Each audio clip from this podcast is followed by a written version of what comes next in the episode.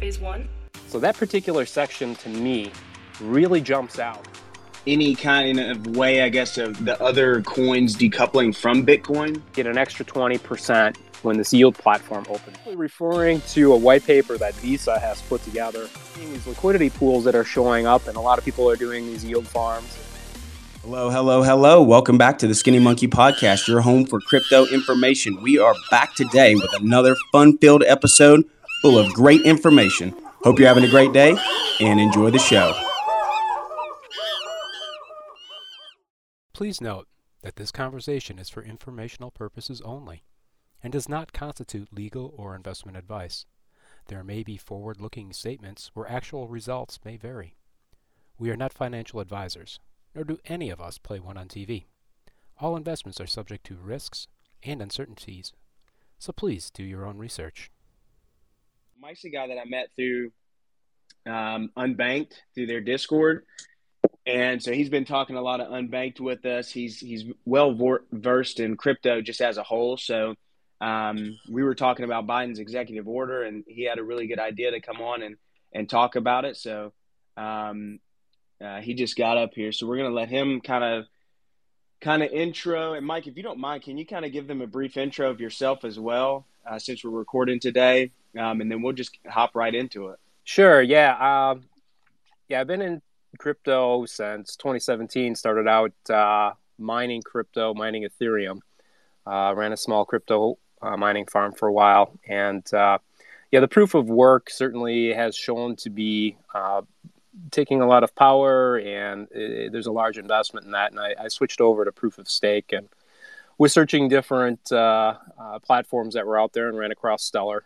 Uh, I found a lot of good opportunity on Stellar. I'm, I'm a big fan of Stellar, and uh, you know, Unbanked uh, Tornillo launched on there, and um, very excited about uh, you know what's happening with them. So certainly uh, some some fun things. Now they have moved over to uh, Ethereum. They have part of the project on Ethereum where they launched their NFTs, and they're getting into a, uh, a yield uh, platform that's going to be launched uh, hopefully here in um, April. And that's a non-custodial yield. So when we talk about uh, regulation and we talk about you know the SEC involvement with going after things like BlockFi and Celsius and uh, crypto.com, uh, they definitely have a different approach. And uh, they are an SEC you know, registered company, and uh, they're going through a second uh, Reg CF round right now, um, focusing on getting to a, a, a, Reg A down the road.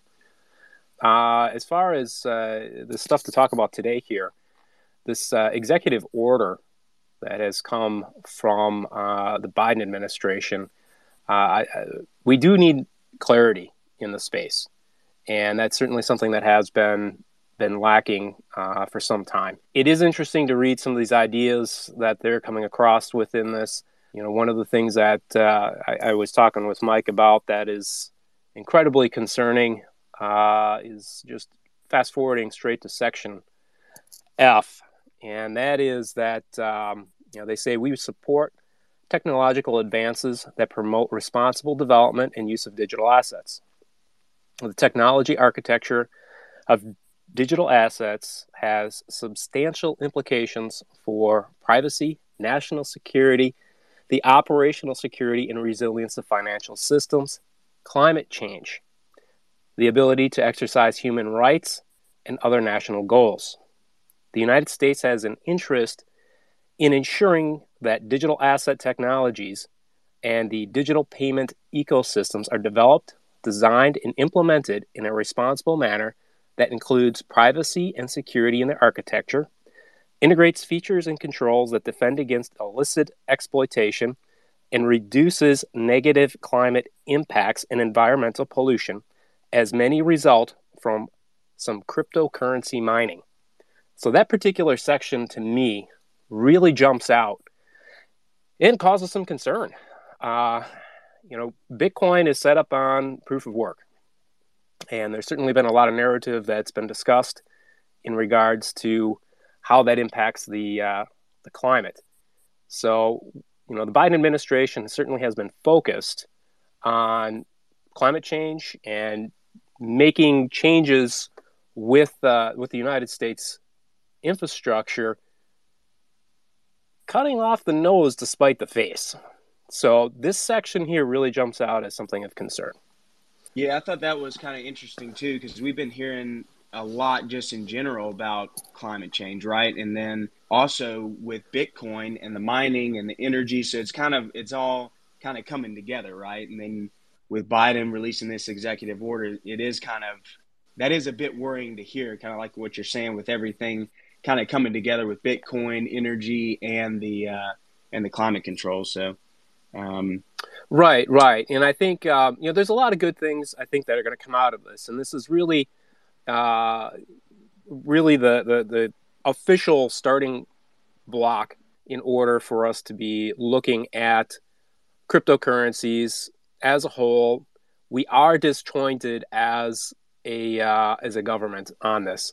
Um, you know, you've got different different ideas on how this thing should be taxed and handled, and it's really creating a lot of confusion. I mean, CPAs don't even know how to how to properly do taxes. You, you look at the uh, case that was just won down in Texas. That couple had uh, managed to get their money back from the IRS because uh, they were getting they were paying in uh, on their their uh, staking rewards for Tezos.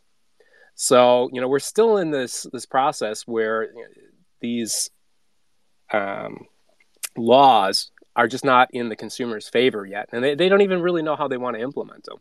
And I think uh, you know to that point, they do have some interesting in their opening paragraphs there. They have some interesting things that they say stating, well, you know, many activities involving digital assets are within the scope of existing domestic laws and regulations, as where the United States has been a global leader. Yeah, I would really question that too, but yeah, really. Um, yeah, so I think um, hopefully long term we're going to see something good happen out of this. My biggest concern comes for for Bitcoin and how they're going to approach Bitcoin. I know that the uh, you know we've we've heard a lot of regulation rhetoric in regards to taming Bitcoin. These uh, derivative markets uh, have certainly shown to impact Bitcoin's movement. Uh, and there's so much money that's in these derivative markets outside of the, the vertical asset uh, that they're able to take the actual asset, the proper asset itself, and manipulate these markets to their to their preferences. I mean, we see it all the time as we come up to uh, the end of these contract terms. See these dumps and, and pumps all the time that you know wipe out these open interest contracts. So, Mm-mm. so I'm curious. Do you think that this would have any kind of way, I guess, of the other coins decoupling from Bitcoin, or the I guess the proof of work mining cryptocurrencies decoupling from the um, coins that don't have to use those type of protocols, right? You know, that's a that's a fantastic question because I guess it's really going to depend on how is this proposition. If they take and they create Bitcoin as the enemy, and that it's you know damaging the environment, you know, and they manage to gain some sort of foothold on this, yeah, I could see where something you know that's uh, proof of stake based is going to be much more attractive. I'm not sure who they would would pick. I guess Ethereum is next in line. You know, we should be moving to proof of stake on them sometime in the near future that uh, yeah, I mean, you take a look at uh, Stellar, and that's a very interesting example of governments having interest in launching their coins on that platform. You know, their central bank digital currencies. If you take a look back here, I think it was 2018. Uh, XRP was involved with the United States government in a deep dive on exploring the the digital dollar for the United States and currently XRP is involved with uh, the UK in their digital dollar exploration program as well. You know, where those those nodes, the the major authorizing nodes, are are not run by an individual, and that's where I think we could see these governments would get involved with something like that. You know, be running a you know a hyperledger with these um, with these nodes and be be more in control because right now you know there is some there's some questions in regards to how safe uh, Bitcoin is, simply because there's so much consolidated mining power into these different mining farms, and I, I do see that as a threat. Yeah, absolutely. It's gonna get it's gonna get very interesting, and then you kind of and I don't want to speculate too much, but you know this is public knowledge, right? Like you have the the Ripple guys meeting with yeah. White House executives, you know, having meetings out there. You have Stellar in front of the House of Representatives, yeah. and then you have you know then you have a piece of legislation you know released that looks like this that has those like you're saying those concerning aspects for Bitcoin. It does kind of have you get a little bit interesting, uh, interested in it. Uh, I see Derek raising his hand here. Oh yeah, yeah. I was uh, curious. What's it called? Uh, yeah, I remember Elon uh, talking about Bitcoin and how it wasn't like uh, friendly to the environment. And do you think like this executive order is gonna change that for Bitcoin or? Yeah, I agree. I think that there's there's definitely some stuff here that makes a lot of sense in regards to regulation. Uh, I know there's a lot of talk right now about uh, concerns with uh, you know, the sanctions on Russia and them being able to bypass them using crypto. So that that does you know also is a standout situation where it makes you wonder, you know, what are they thinking here? You know, what uh, you know, how are they going to go through that regulatory process in order to you know facilitate that?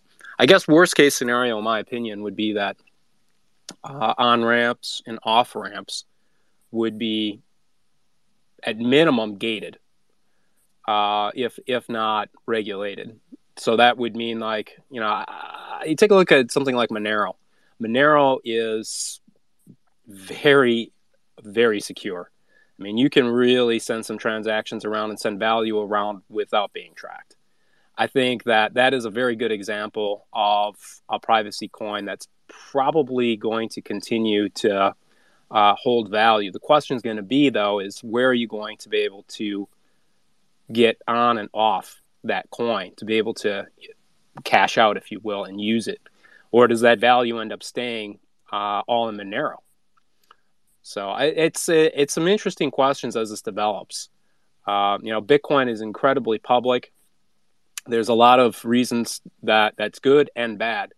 We've seen uh, people around the globe who have been, you know, kidnapped and held for ransom because they've been able to trace back to their their wallets and understand how much they have. So there has to be some sort of intermediary here. You know, there has to be a happy medium where we have some level of privacy where people just can't pry open and openly see you know your bank account and watch those transactions. And it can't be completely closed off like monero um, because we do need to have some sort of oversight that's happening. So that's it's going to be uh, interesting to see how this goes. People are being held for ransom?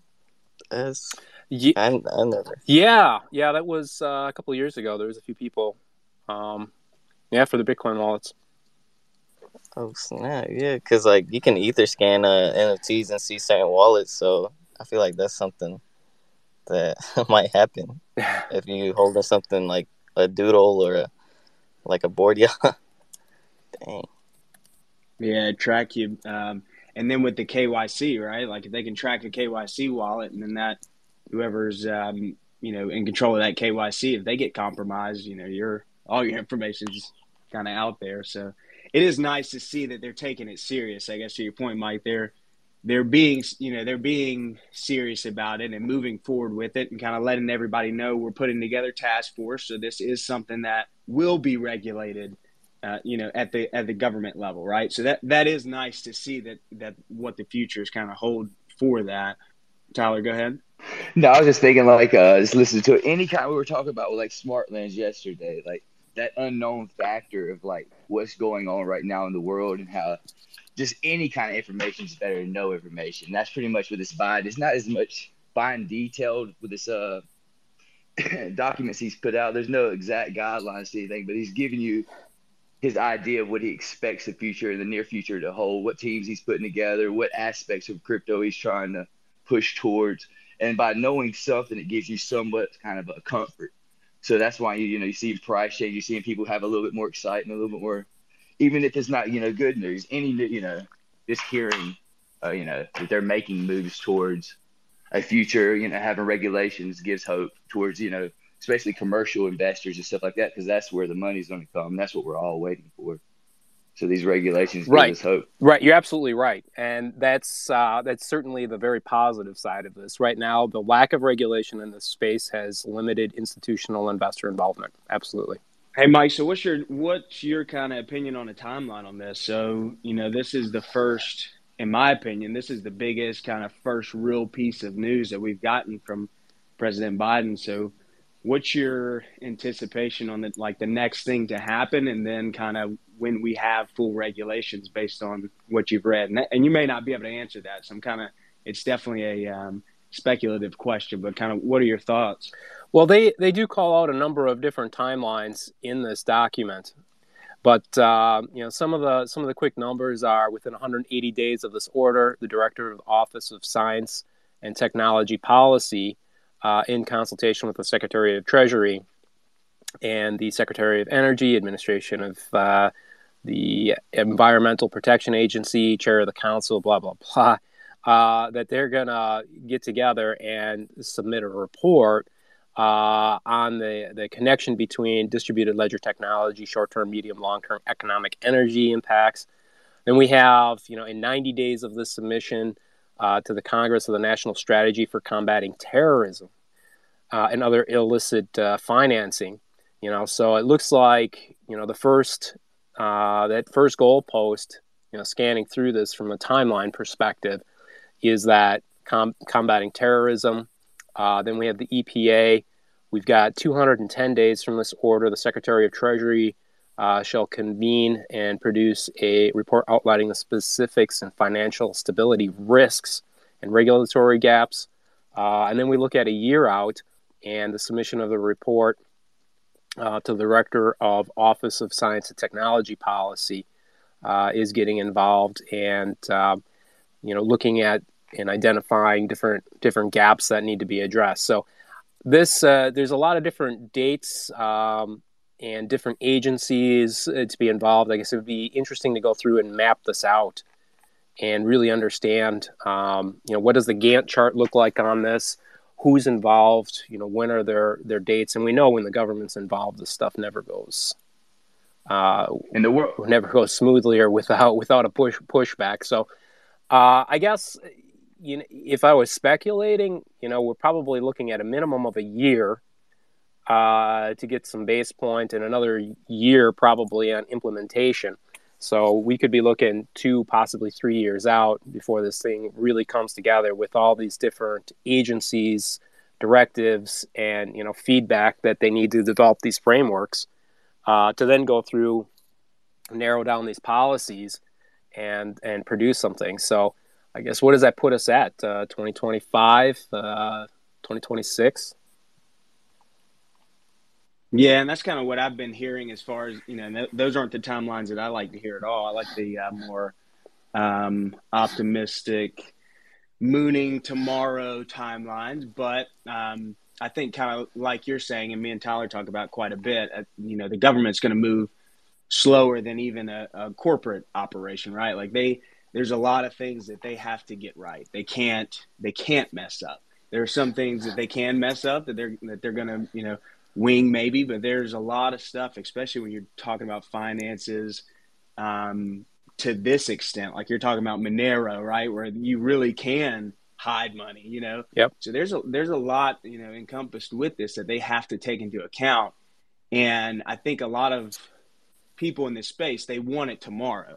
They're very excited that you know they they see the future. They're uh, smart people, but I think myself included, we get a little bit ahead of ourselves thinking that these things are going to happen um, faster than than it's looking like they will.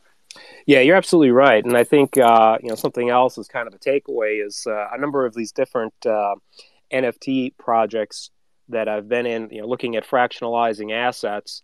Uh, they have legacy financial people that are involved with this, and uh, even they're saying that this uh, reaching regulatory compliance and being able to move forward with their projects is taking significantly longer that even people you know who are veterans in this space 20 year veterans plus in the space they're saying wow i did not think it was going to take this long to move forward.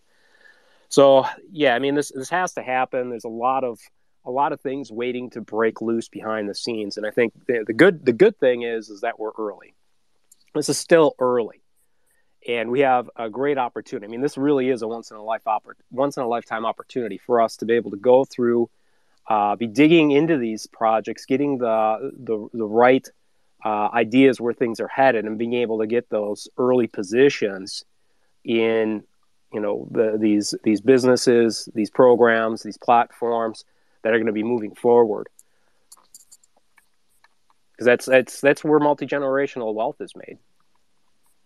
Absolutely, man. And then when you when you think it out, like we were saying, you know, you, we have the time if you can keep your head on straight, right? Like, because there there are going to be distractions, and whether you you want to think about it as an intentional distraction or whether or not it's just you know things going on in the world, right? Like, there's going to be ups and downs, and I think you know jumping on these spaces, making sure to continue to to to research, to have friends, you know, that are that are optimist, right, and that are going to push you forward because it is going to be a long journey. It, it is super early, so we are going to, you know, we are going to take some losses. We are going to invest in some things that aren't going to be, you know, what we think that they are. But you know, sticking to the course and and continuing to study and and staying positive, I think is is a big piece here because we are super early, and a lot of us, and again, including myself, we get so excited thinking we're going to be rich next month. Yeah. You know, well, I'm buying a house, I'm buying a car, you know, all this kind of stuff. Exactly.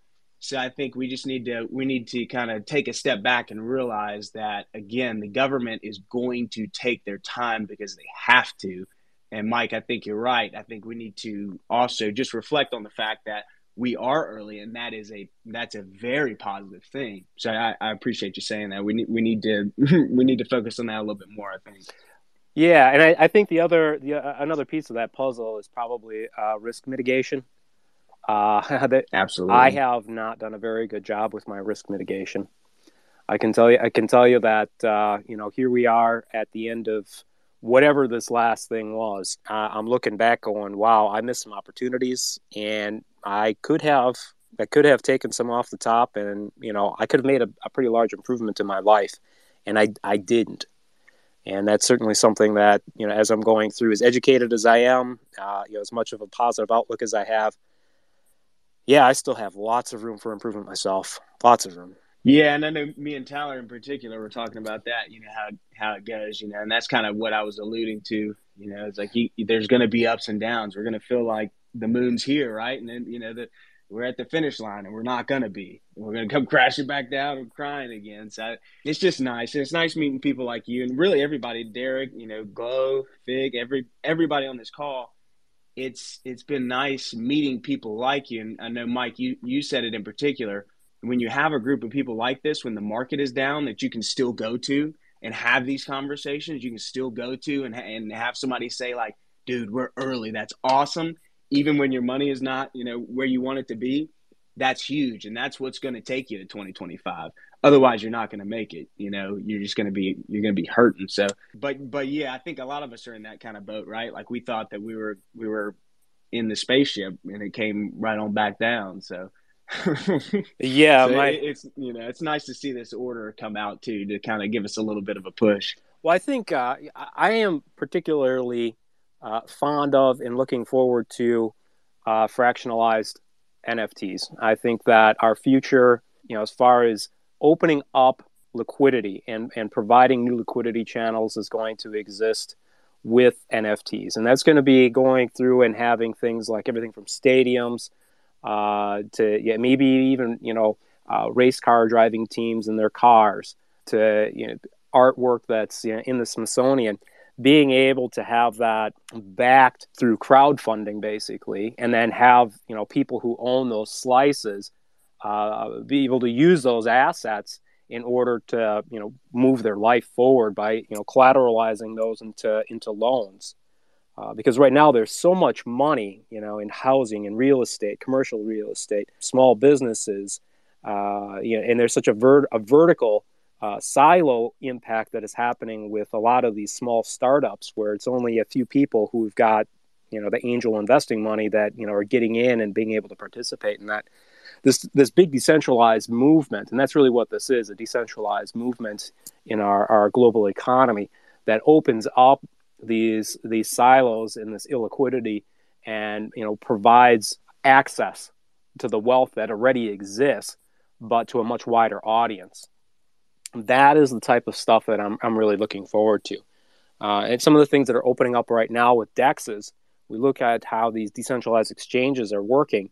And uh, you know, at first they just did not have any traction because there's there's no liquidity in those markets, and people were very hesitant to be using DEXs because you know a little bit of a little bit of money moves this market you know up and down.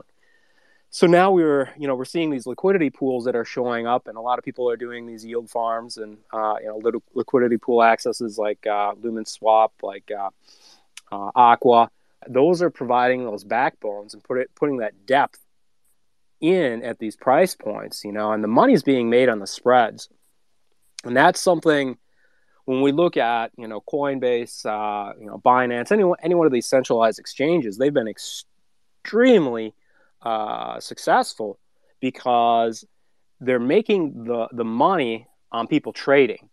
And again, when we look at how that that environment works, uh, that's a that's a silo. That money's all trapped, and there's only certain people that are really benefiting from that. Whereas when we look at you know these these decentralized exchanges and being able to provide liquidity, you know, you take a look at uh, you know what Unbanked is bringing forward with their their yield program here. I mean that is that is living life unbanked. You know, going through and providing these opportunities for you know, guys like you and me. You know, you might have you know ten, twenty, fifty thousand dollars that you can put into something like this, and you sure as heck aren't making anything in the bank uh, in the stock market, honestly, it's a little tenuous, a little tenuous. Uh, but to be able to put that to work in something where you know you're you're you're providing liquidity on these trades and looking at 20, 30, maybe even 50 percent uh, on your money, it's it's a smart play. It's where things need to go in order for you know, frankly, for the middle class to start rebuilding because uh, we've really been eroded over the years and just haven't had the opportunity to to go through and and build up our wealth. And uh, you know, we've we've definitely lost the footing on being able to provide multi generational wealth for our families. So this really this movement because that's what it is. It's a, you know it's a it's a you know a decentralized, unbanked movement that's happening. Uh, it's really important for the global community in order to get our financial freedoms back. Yeah, it's huge, and that's that's exactly what it seems like um, unbanked is doing. Hey Derek, did you uh, did you want to say something? I saw your hand was raised. Oh yeah, he was talking about like the NFT uh, and how it'll be backed by like race cars and stuff like that. So you're talking about like crypto.com and the stadiums like that, uh, Michael? Yeah, so uh, I, I'm I'm specifically referring to a white paper that Visa has put together in regards to how they envision the financial future with NFTs, and maybe uh, maybe Mike, we can dig that up and, and put a link out there a little bit later, and people can take a closer look at that.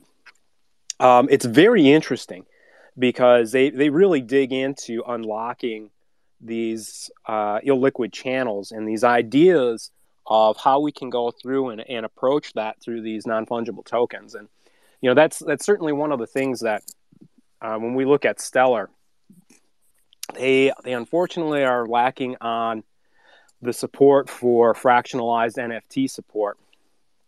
And that's one of the things that right now, uh, you know, Ethereum has been the gold standard. And of course, you know, people are very hesitant to be using Ethereum because of all the gas fees.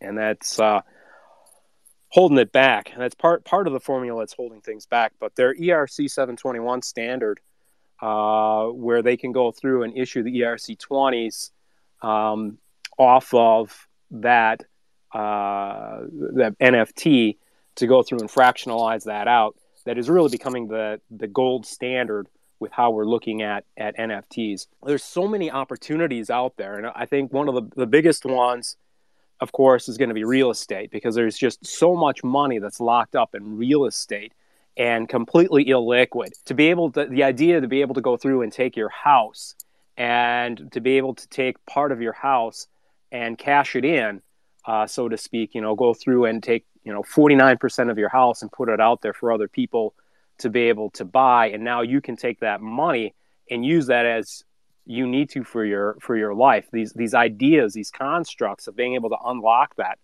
Uh, and the same goes for you know these small businesses. You know, when you think about these small businesses that are trying to raise capital, you know, and they end up in these predatory terms with, you know, these venture capital sharks, angel investors, you know, they can go through a, a much easier crowdfunding and end up, you know, in a, in a significantly better position for success.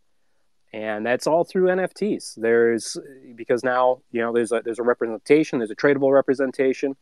And of course, you know, secondary markets like uh, Archax, and uh, like IX Swap um, are going to be providing those those channels in order to supply uh, the the trading and liquidity for uh, a secondary market on these these NFTs that are asset backed. It's it's like very exciting times that, that are ahead of us. I, I do unfortunately think it's going to take a while for this thing to come together because there's a lot to it. But these are you know these are the foundational days Derek, you know, you're talking about like NFT back like cars, like race cars and stuff. Uh, cool concept I heard was over in uh, European uh, football.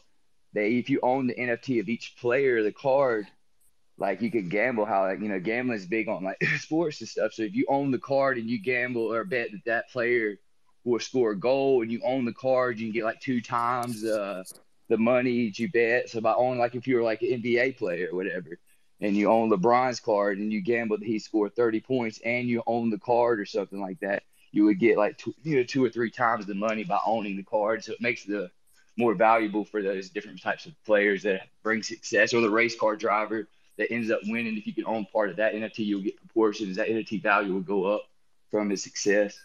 Yeah, there's certainly a lot to be said about that as well. And I think uh, when we talk about the uh, fantasy football, you know, these fantasy games, uh, holy cow, does that really change that landscape? Because especially if you you go through, you've got you know an overarching uh, type architecture that's put in place. They have a limited supply of these players that they're putting out there that you can go through and you know collect to put together your team and just like you're talking about you know there's all those real world events that play into you know creating those fantasy football team results and uh, yeah, the ga- gambling uh, is certainly going to be impacted by by all of this as well. Yeah, absolutely. Yeah, and then I saw like um, Drake gambled like two hundred thousand worth of Bitcoin or something like that. So that even in the I guess the pop culture world, they're pushing now that it's easier to gamble with cryptocurrencies, you know, and it is.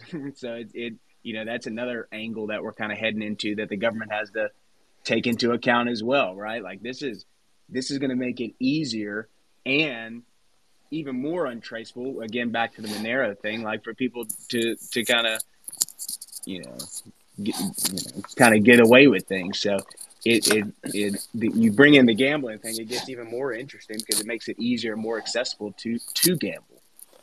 Right. Well, I think it's my opinion that we're going to see things things like Monero. There'll be a for all intents and purposes, uh, you won't have a way to get out of them in the United States. I, I think that like in off ramps going to be cut off. I guess I would think that they may actually be as far far as as outlawed, just because of how easy it is to be able to uh, to hide those transactions. Yeah, it's mm-hmm. it's an incredibly. I I have a lot of respect for Monero.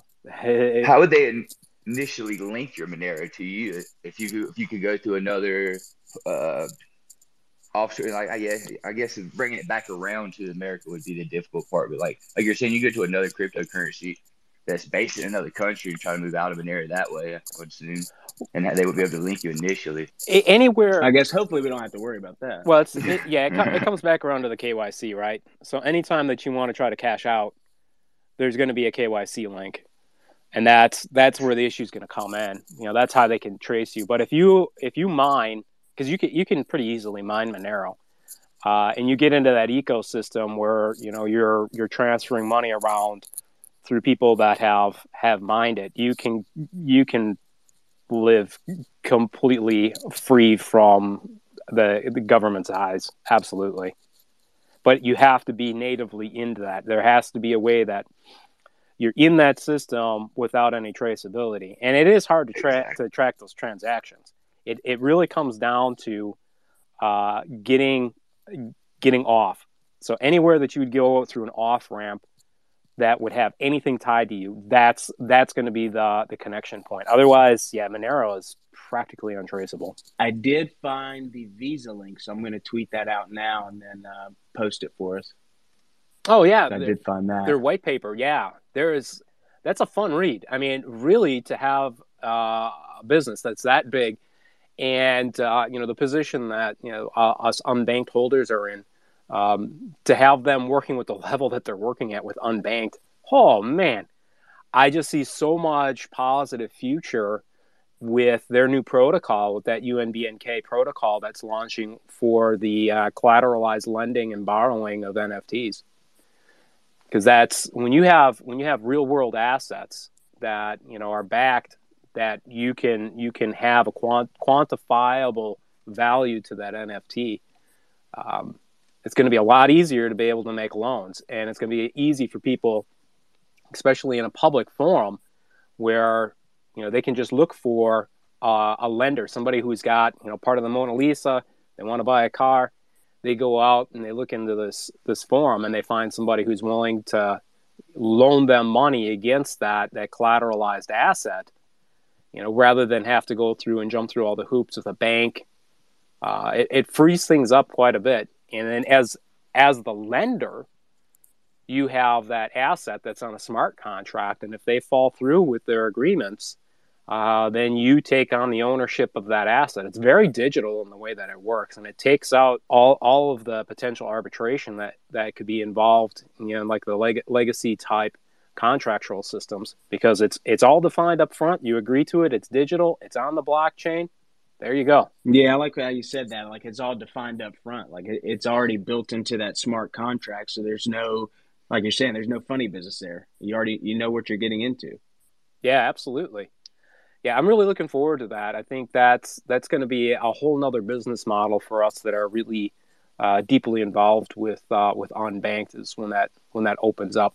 I do think that's going to be a ways away, though. I think we're probably, you know, that could be, I, and it's hard for me to say, but I, I do think it's going to be years before that actually gains some traction. Yeah, I know you had me and uh, Derek at the end yesterday, super excited about about those NFTs and just kind of like like you were saying, you're you're seeing that as a future business for you, right? Like, you know, those are the, each individual one is a is a business that's going to generate income for you. Right. So it, that is that is such an exciting topic for me.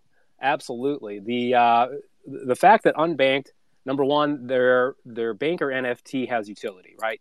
So we're able to take that and get an extra twenty percent when this yield platform opens up. So if you're getting 20% on your money, you own a banker, you're now getting 24%.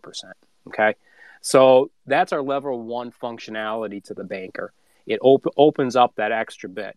Now, the level two functionality that's coming for the banker is our ability to loan those out to people who have capital to invest but don't have a banker. So now it's a win win because they can enter into a contract a rental contract with the NFT owner, and they're going to get an extra amount onto their yield, and the owner of the NFT now is going to make income off of them using that. And you know, as a business model, my goodness, when we look at you're looking at a primary investment, I think today the floor is about uh, five six hundred dollars on these, and you're looking at being able to you know take these. You got somebody with a hundred thousand, they're putting in uh, twenty uh, percent yield. Add the banker to it, you're now at twenty, uh, you know, twenty four percent. Your cut on that, you know, is going to end up being twenty four hundred dollars, and that's after one year. So when you look at how to go through and value these and understand a quantifiable value structure to that NFT, it takes on a whole whole different idea uh, because now you have something where you can you can say you can do the math and you can figure out um, number one if you want to buy a banker for yourself and you have X amount of money that you want to put in, you can take a look against that extra twenty percent and say is it worth it or not. You know, somebody who's only got maybe 5,000, 10,000 they're putting in may not be as inclined but you take someone who has a million dollars that they're going to put in at 20% uh, or 40%, now all of a sudden that banker becomes very interesting and valuable to them. So there's it's a very interesting tiered process that we're looking at. And like I've said before, when uh, they made the commitment that they're they're going down that path to to put together that rental program, yeah, I instantly saw that as a business opportunity where you know we can go through as holders you know and have this this lot of nfts that we can rent out and produce passive income off of. Exciting times ahead. Definitely exciting times. I mean it's and it's really mind-blowing. I'll just i'll just drop one more piece of information just because i love the unbanked you mentioned visa uh, roped in there. You mentioned stellar we have Ethereum roped in there, smart contracts. I mean, it's just it really is just a massive opportunity. Residual income, beautiful NFTs, right? Made by the same artist as the Pudgy Penguins. I mean, we can we can have and we'll continue to talk about it for forever. With all the podcasts that are out there, we appreciate you taking the time to listen to ours. Keep tabs on the Twitter feed to see when we'll be holding the next discussion to listen or join in the raw and unfiltered co-creative experience. Until next time, may your crypto gains be Lambo worthy.